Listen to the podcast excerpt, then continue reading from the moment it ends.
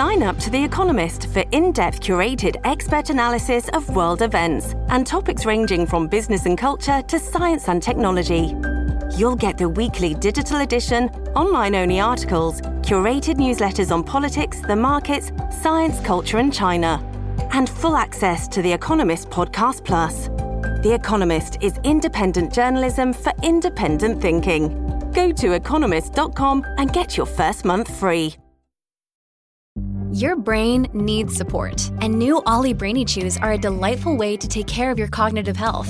Made with scientifically backed ingredients like Thai ginger, L-theanine, and caffeine, Brainy Chews support healthy brain function and help you find your focus, stay chill, or get energized. Be kind to your mind and get these nootropic chews at ollie.com. That's O L L Y.com. These statements have not been evaluated by the Food and Drug Administration. This product is not intended to diagnose, treat, cure, or prevent any disease. Hello, this is Mike Pesca, host of The Gist, The Gist Standard, The Gist Regular, The Gist. Okay, let's elevate it a little bit. The Gist Original Recipe, which is great, a beloved podcast that started over nine years ago. But you want more? You want something else? Well, go to subscribe.mikepesca.com and you could get this entire show without the ad. Save you time. If you want to add on the time you saved, go to subscribe.mikepesca.com and get the Gist Plus where we bring you extended interviews, plus bonus segments that you never even thought you knew you needed. Subscribe.mikepesca.com and enjoy all of the Peachfish offerings. And now enjoy the show. It's Friday, March 10th, 2023, from Peachfish Productions. It's the gist. I'm Mike Pesca. The Oscars are Sunday, and I have seen every Best Picture nominee except for two. Want to guess the two? They are Maverick, the Top Gun Maverick movie, and Avatar, The Way of Water. Wow, the two that everyone has seen. I have seen the ones that no one has seen. Why? I'm not a snob. I'm not an aesthete. I mean, I'm enough of an aesthete to know what an aesthete is, although to wonder if I'm mispronouncing it. Aesthete.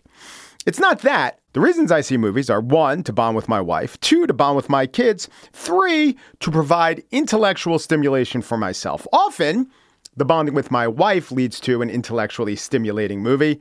The ones with the kids are often comedies or Marvel movies, which I like, which are entertaining. I'm all in favor of, but I'm not going to go out of my way to see a movie that's just flashes, space, Wolverine without a kid sitting next to me.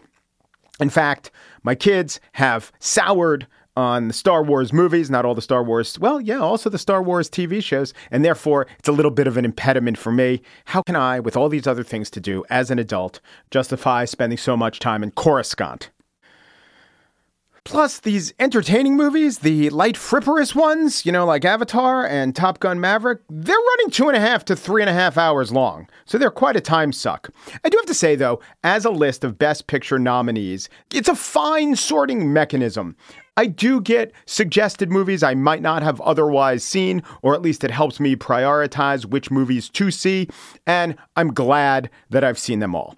So I actually like the Oscars for their list of nominees. I don't like the Oscars for the actual show and whichever movie they name Best Picture.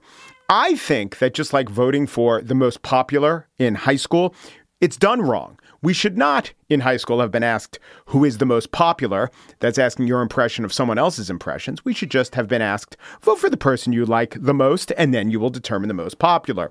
If Oscar voters were told to vote for the picture you like the most, they'd maybe come up with a better picture than the one they come up with. Because the one they come up with is this is the picture that we want to tell the world is the one we like the most. This is our signaling as the best picture. And something that has always gone on in all subjective art and the giving awards thereof, but it's gone on more than ever. The person who really best put his finger on it was Wesley Morris, two time Pulitzer winner, just the best writer, I think, on movies and culture, and a great guy. And he wrote about something called the morality wars. And in 2018, he wrote, It leads to the Oscars now being more a moral purity contest in addition to an artistic sporting event. At awards shows, the nominated works have become referendums on the moral state of the business. Their quality has become secondary. Maybe the ratings are down because no one's seen the movies and the broadcasts are too political. Maybe it's because no one wants to watch an industry prosecute itself. Yeah, a lot of that is going on. I like the Rex. I know, however, the winner will mean something beyond the best of these worthwhile films. It will mean something like here's the movie that we really need for you to think that we think is the best. There are a couple of pictures among the Best Picture nominees that might be more likely to be grouped in the category that Wesley is talking about. I would say that Tar is probably seen as more of an anti cancel culture movie, whereas Women Talking is seen as right or correct or politically correct. But you know what? I don't care. I really liked Women Talking. I liked Women Talking more than Tar. Women Talking was criticized as kind of a play. I like plays. I didn't dislike Tar, but I just thought Women Talking really worked, and I'm glad I saw it. Part of discernment on the part of me, the viewer, is to say, I don't care if they say this is only on the slate because it says the right things. It also says the right things best. There is a movie I think that's being punished for its having a wrong ideological lens. It wasn't nominated for Best Picture. I don't know that it should have, but the movie I'm talking about is The Whale. Brendan Fraser might well get the Best Actor award for his portrayal of the lead in The Whale. But the way the camera lingered on the corpulence of Fraser, it's just out of step with how things are supposed to be done in this 2023. It's insensitive.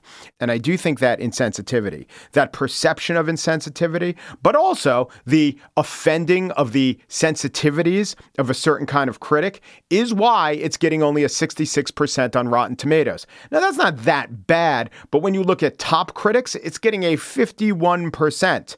35 negative reviews of The Whale, 36 positive reviews. This compared to a 91% audience score. To compare two megafauna films, The Whale is getting a 66%, Cocaine Bear is getting a 69%. I will read from you the Rotten Tomatoes write up of Cocaine Bear. Despite Cocaine Bear's half baked plot and uneven acting, the titular fur fiend scene snorting frenzy will give B movie enthusiasts a contact high. Despite the bad plot and acting, what else is left? I love the sets in Cocaine Bear, and the bear's costume was very bear like. The prop coke seemed real, four stars. A critic can not like the whale, sure but 35 of 71 critics express a view that's so out of step with the general audience, the academy, the experience of voters, even their own consensus, even the ones that didn't like it all said, oh, but Brendan Fraser was amazing. So something, something big about this movie had to work well for people to be bowled over by the performance that absolutely dominates it. I do think we're falling into the trap that Wesley wrote about. The Whale is somewhat, or the lack of uh, Best Picture nomination and maybe the poor critical reception among the top critics, is something of a referendum on the moral state of the business. And that is not what I turn to award shows for, to the extent I turn to award shows at all. I like art that offers a lens onto our society. I'm less interested in endless referenda and if the lens comports with what we wanted to see in the first place. On the show today, I shall talk about a big LA Times story about driving while white and polluting. But first, movies cost tens, sometimes hundreds of millions of dollars to make, so you got to get things right. But how does a producer know if he's gotten things right? Get me Goetz. My next guest is Kevin Goetz, and this guy speaks audience. He is the guru of audience research, and he translates the research that he calls, feeds it to movie makers who craft their movies based on his findings. He has a new book out called Audienceology How Moviegoers Shape the Films We Love. This interview will be included for Pesca Plus listeners with extended extras that I think you will love in your Plus feed. Go to subscribe.mikepesca.com to avail yourself of that. And now, Kevin Goetz up next.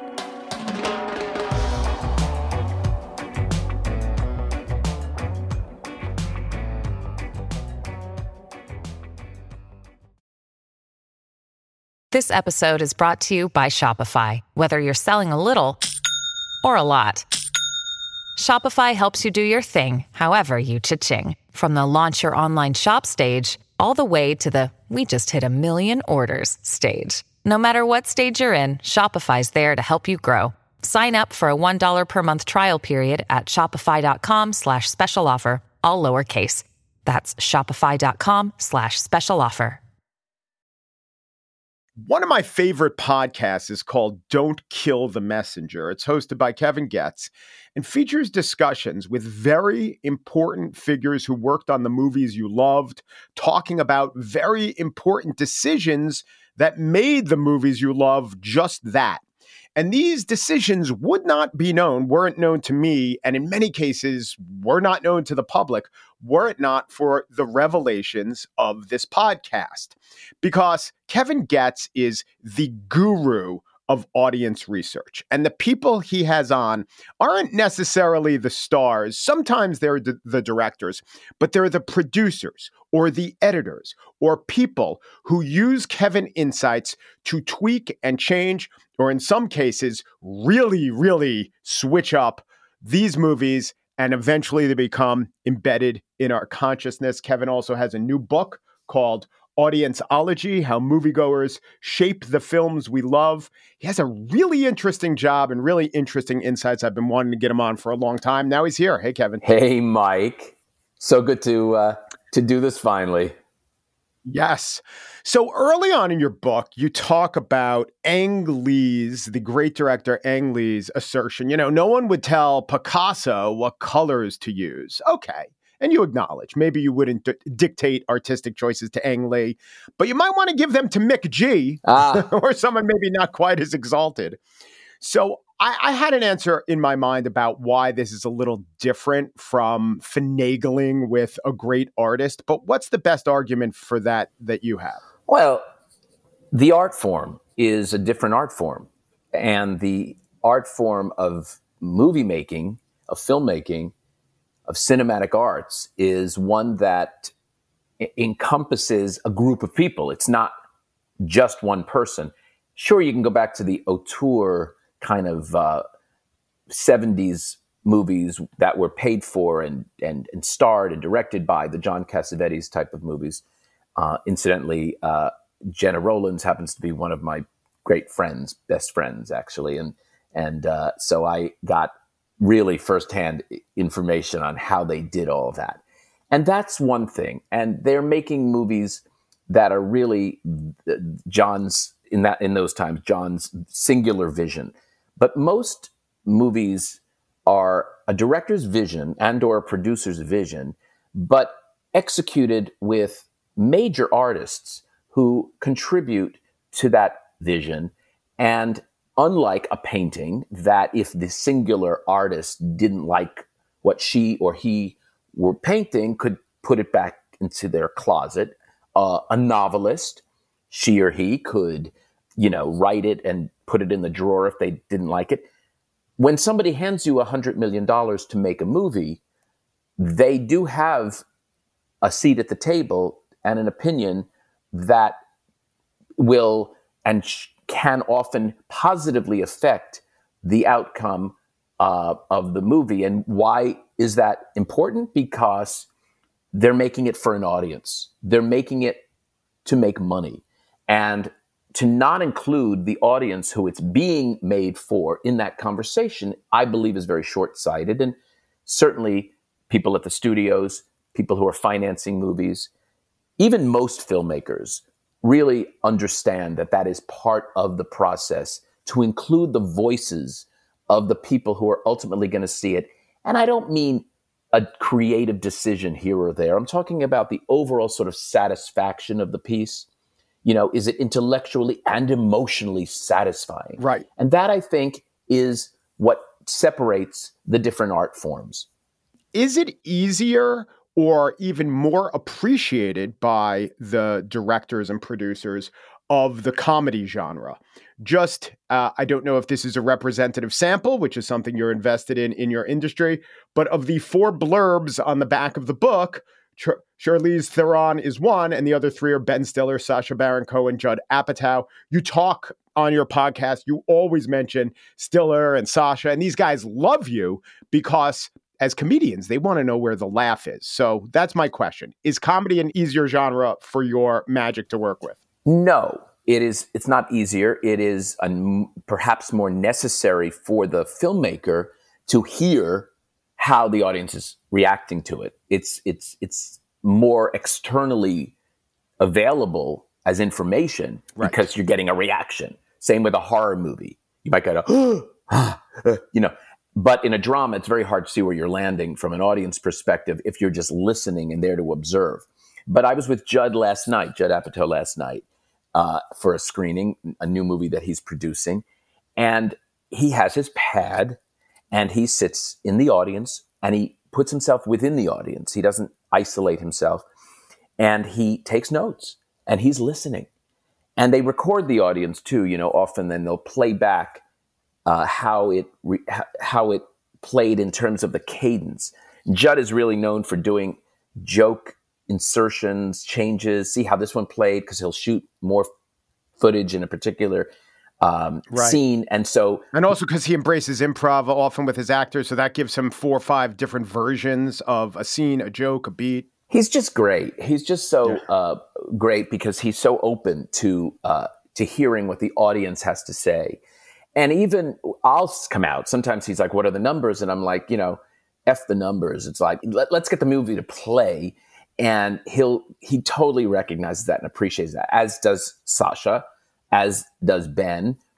The end result of your insights and methods are often uh, suggestions on either how to change the movie or why the movie might not be working in the way the artist behind the movie wanted to work, which isn't to Mhm. say you dictating a change, but you saying this character who you wanted the to be, say be sympathetic the audience is finding problems with him or her. So that's one of the things that you do. But the other major thing is marketing. Um, if, if there were a pie chart, what would that look like in terms of how your insights, uh, and I'm sure they're interrelated, but how they wind up uh, in the final form changing a movie and how they wind up marketing the movie? 80 20, 80 playability, 20 marketability. Mm-hmm. Screenings are meant to, first of all, let me educate your audience for 10 seconds or 20 seconds about what a screening is. We bring people to a central location, a movie theater, two to 300 people, 400 people. We recruit them. They come in to see a movie. They are told that it's a work in progress before it starts and to stay in their seats at the end of the movie. At the end of the movie, we hand out questionnaires or digital devices and they fill out a questionnaire.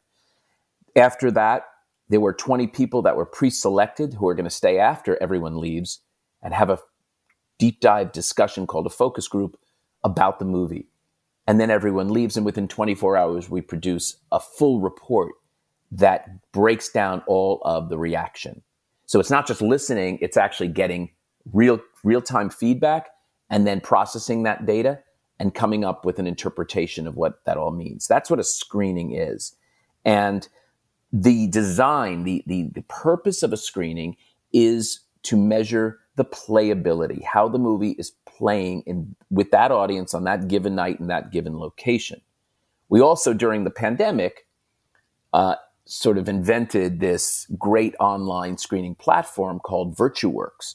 And VirtuWorks is gives the ability for the filmmaker or the studio to stay at home and watch 200 people live around the country watching something and the filmmakers get to watch people watching their movie you scroll and see and it's really cool and has great security and all of that stuff because obviously security is paramount importance because of the the the um, the sensitivity of the IP. So marketability is what you are there to learn. How is your movie landing with an audience? How is the pace? Are there confusions? How is the story working? How are the characters landing? Do you invest in them? Are you investing in the journey? Is the hero? Is the are the villains good? Uh, is the ending strong? Those are the reasons that you do a screening. There's a secondary and tertiary sort of benefit from the screenings in that you learn from a marketing perspective. Maybe scenes and parts you'll want to use in your trailer. You'll want to know who the audience is for. Like when I say that, uh, like who is your target? What demographics are sort of responding most? I would assume the better the playability, the easier the the marketing, or the uh, less of a hurdle you have. Not But- always. Not always. Well, yeah, that's my question. Has there ever been weird examples where you really did improve the movie, but this kind of muddied the message? Oh, yes. Many, many times a movie has great playability and really limited marketability. And so you have to acknowledge that because, you know, you at the, the powwow at the end when you're presenting the numbers. So while we do the focus group, they're doing preliminary number counting so that when the focus group is over, I can give preliminary results and then we all go on our, we go on our merry way. And then the next day they get the full report with all the data. and sometimes you, you see a movie that is um, uh, scoring so high, but the recruit ratio, in other words, how many people, how many audience members did you have to invite to get one to show up, is mm. so high that marketing goes in with that knowledge, knows that, uh oh, this is going to be really hard, but they love it. Yeah. So my listeners should understand the way you operate is sort of like a journalist with off the record. You can't divulge any of these changes. But then for the book and also for your podcast, you will have some of these people on. And if they want to tell the stories, then I guess it becomes part of the public domain or you're allowed to talk about it. So with that in mind, can you think of examples of the movie playing really well, but you really have to drag people to see it? Well, Slumdog Millionaire uh, is a, an example that um, if you if you look at the at the assets of that, just you know, and you say, okay, it's a movie with an Indian cast, and it is um, no name actors, and it is um, it just was it just was had nothing commercial about it not not anything really, right? And mm-hmm. it played so well that despite the fact that it played so well, the critical response and they screened the shit out of the movie uh, before it opened, even to do a program to get people talking about it, elevated it and made it a major success, and it won the Academy Award. Another example, Juno was a movie mm. that was really a very small movie from a marketing standpoint, but really hit a chord and played right. so exceptionally well. Both happen to be Fox Searchlight movies, and most of these examples are not major studio examples, but mini majors or independent films.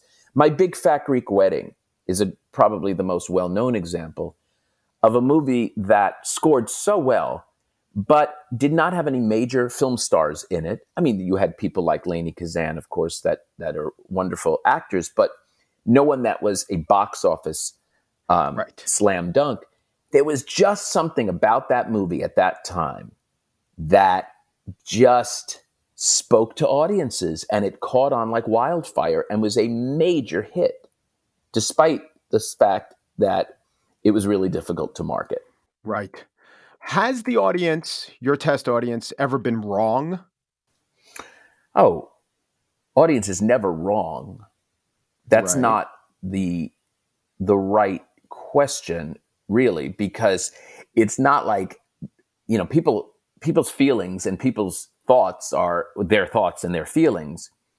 What the answer to that is they're never wrong, but they may have been misinterpreted uh, mm-hmm.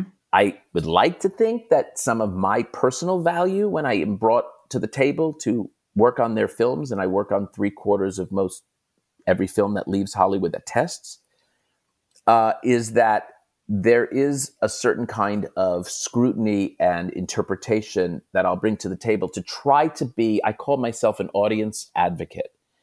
So I try to really understand what they're saying, even if they're scoring it this way, even if they're saying something else and the scores aren't moving. I might come in and say, you know, why don't we think about maybe what they're really saying is blah, blah, blah, blah, blah. Can you think of a specific that fleshes that out? Well, uh, without getting specific, a movie I did last night where there, I, there was a particular sequence that was um, that was not playing as strongly as the rest of the movie. And so you, when they kept saying, this is slow, this is slow, and they heard that now, this is the third screening, they've heard that, they've heard that. But what I said was, what I heard, sorry, from the focus group was that they loved these, the character bonding and the three main leads together. And that was the only Right. real part of the movie where they go their own ways. So I said, rather Hmm. than thinking of it as slow, think how we can intercut to bring them back together either faster or at least cut to them so that we don't they don't feel like they've left the movie for too long because they love the bond. So that is an example of it, I may be wrong, it may be wrong, but it's an example of what the audience might be saying that they're not actually articulating. Right. That's the Kevin Goetz value add. Well, I hope I hope it is. I Right. think it is. I, I wait, without doing too much self promotion here, I have to say that I, I, I've watched so many movies. I've done well over five thousand titles in my thirty five year career, and you know, if I was an idiot, I'd have to learn something. So one trend I need to ask you about is the length of movies. There is this is literally a growing trend and there was a time once that Lawrence of Arabia would be long and The Godfather 2 would be long and mm, you know epics, legitimate epics would be long. But now so many movies, so many superhero movies are touching 3 hours and I know it can't be good for the cinemas that mean they they have one less play during the day, so that's true. But why is this really good for anyone? Our audience is saying they like these long movies. Okay, it's a it's a, a multi pronged answer, but I'll try to be succinct. So You could be as far long super- as uh, Avengers End, Endgame in your answer. Yes. Okay, so so superhero movies have a length because they are absolute theatrical plays, and the main criteria to see a movie in a theater right now is the experience. If it's experiential, if it feels like a ride, a carnival ride, essentially, and they want to deliver a full meal, and so they are complicated, they are they are multifaceted plots, they are multifaceted um, characters integrated into this world, this universe. That's for those movies. The other phenomenon that has happened with the advent of streamers, streamers originally, originally were a place where filmmakers could experiment and be left alone to have their own cuts without the scrutiny of the audience to critique and I never liked that for many reasons. Uh, and that got running times, and it also brought final cuts back to certain directors where they would say, I don't care, this is what I'm doing, this, et cetera, et cetera. The streamers have now completely turned around uh, that feeling because they know that what I said earlier, that the ticket to entry is not just content, it's great content elevated content.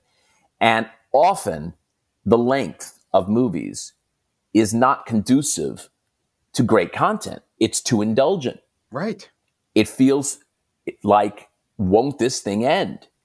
And so that's a result often of not having the audience weigh in on the exhaustion factor.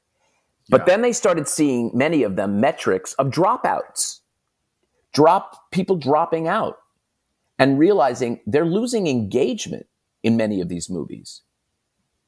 So that's another side of the length question. The other one is COVID prevented a lot of movies from testing in theaters, and they were not coming onto the platform that we had created, VirtueWorks, yet. Now, much more universal adoption. So they didn't use audience response.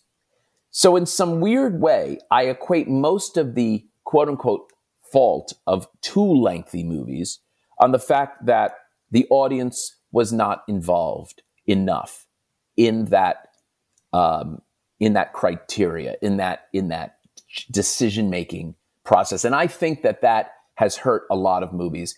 There are movies that I see that go, I loved it, but it was 45 minutes too long. Yeah. 45 minutes too long. That is not a good thing. Now, that doesn't mean that 45 minutes isn't brilliant. But what certain, at least American audiences, are used to seeing is a kind of a cadence, and they don't want to veer from that too much. So you've got to respect the audience. Once again, the art form marrying with who you're making this for. Right? And so I think that's what it sort of comes down to. Kevin Goetz is the host of the Don't Kill the Messenger podcast. His book is Audienceology How Moviegoers Shape the Films We Love. And if you go to Kevin Goetz, and he spells his name G O E T Z, Kevin Goetz 360, you'll find him on Instagram, Twitter, the web, all those places. Lots of commentary, lots of insight. Kevin, thank you so much. Mike, thank you. And for Pesca Plus subscribers, we'll have more with Kevin, including why Avatar is a transformative film, how he uses galvanic skin response to offer advice to filmmakers, the waning power of the film critic, and how audiences respond to on screen penises. Subscribe to Pesca Plus. Subscribe.mikepesca.com. Don't miss out.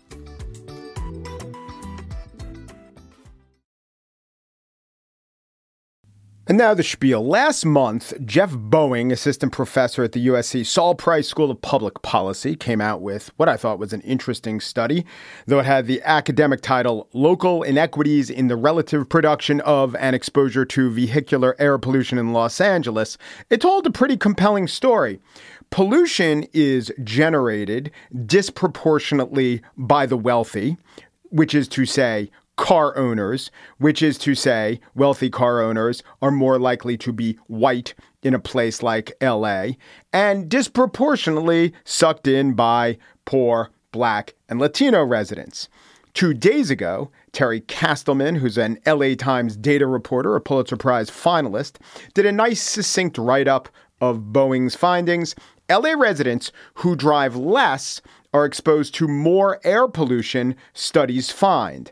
And as that Terry Castleman report noted, that the original study also noted a distinct racial effect. Quote, even when you're controlling for everything else, a whiter tract, meaning census tract, is going to be exposed to less air pollution. There's this consistent injustice of air pollution exposure, Boeing said. Now, Boeing, the researcher, his original tweet thread about his study that got 12,000 views. And Castleman, the reporter, his write up of the study, which I thought was good and interesting, got 4,000 views so far. Then came this story, also in the LA Times, riffing on the original study how white and affluent drivers are polluting the air breathed by LA's people of color. Sammy Roth, the writer of that story, took it in a personal direction. Quote, I couldn't help but consider my own complicity while reading a new study. As a white guy who's lived on LA's west side for most of my life, I've benefited from the region's sordid history. This led to a backlash on the right, Sean Hannity, Ben Shapiro, putting this treatment of the original study in their crosshairs. So it's destined to become a talking past each other circus. But my question is Is Sammy Roth right?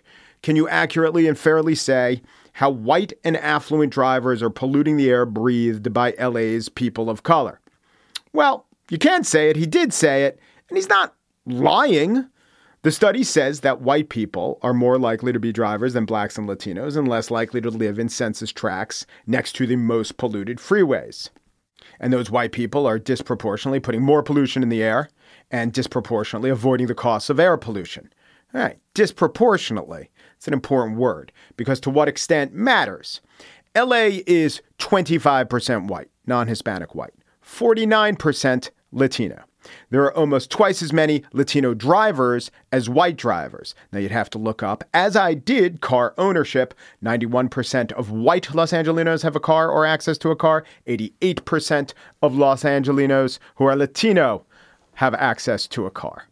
The study does its research. We assign each trip as white or non white. And then it says that they look at census tracts adjacent to Interstates 110 and 105 in predominantly black and Latino South Los Angeles, and they find commuters driving through these tracks, respectively, are 10 and 13 percentage points whiter than the local resident population. So that's the disproportionate. White drivers, people live near the tracks, black and Latino, it's disproportionate, but 10 or 13 percent higher. Not a lot more likely to be white. And notice that the study says that the drivers are 10 and 13 percentage points whiter than the local resident population. Okay, so they're more likely to be white, but they're not likely to be white. They're not even close to likely to be white. The overall LA population is 25% white.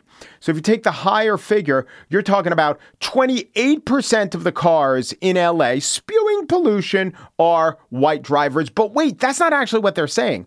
They're not saying that the drivers are more likely to be white than the overall population of the city. They're just talking about the overall population of South LA, once called South Central, which is 11.7% non Hispanic white.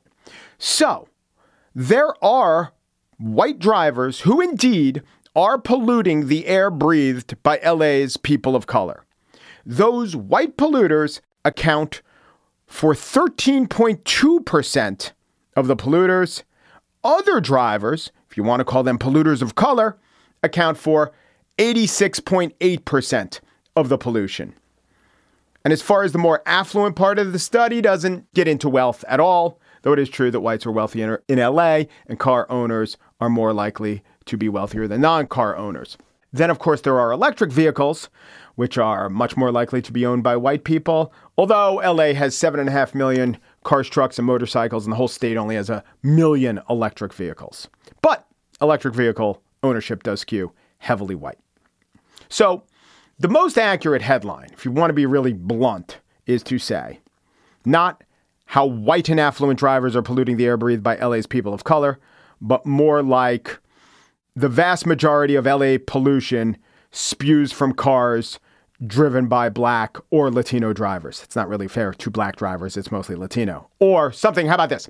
Drivers of color causing vast majority of particulate matter in air. That is not a construction of a headline that I would like or prefer. It is certainly not one that the LA Times could ever live with. But phrasing things for the maximum racial shock, it's sure to engender an aggrieved reaction on the right, and the LA Times likes that. In fact, I'd say they love that. In fact, that's why they do the journalism in the way they do it. You know, not everyone. There was a first pass at this study that was responsible it played to a whisper. Then there was a pass that was incendiary, and it played to a gigantic bang. And as far as Sammy Roth and his complicity, I could propose a few solutions. One, get an EV. Two, carpool with a Latino. Three, personally move into a more heavily black or Latino census tract, and then you could generate some articles on gentrification, agonizing over that. Or use your fairly large platform to highlight problems, but do so with a lot of responsibility. Although that, as I said, has been tried to the tune of 4,000 views versus, checking now, about 8 million views thus far for Sammy's article. It is not your fault, Sammy. We all have, what is the word? Oh, yes, complicity.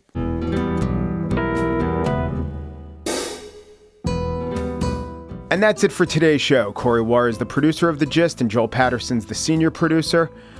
Michelle Pesca is the COO of Peachfish Productions. The Gist is presented in collaboration with Libsyn's AdvertiseCast. For advertising inquiries, go to advertisecast.com slash the gist. Umpru, G Peru, Du Peru, and thanks for listening.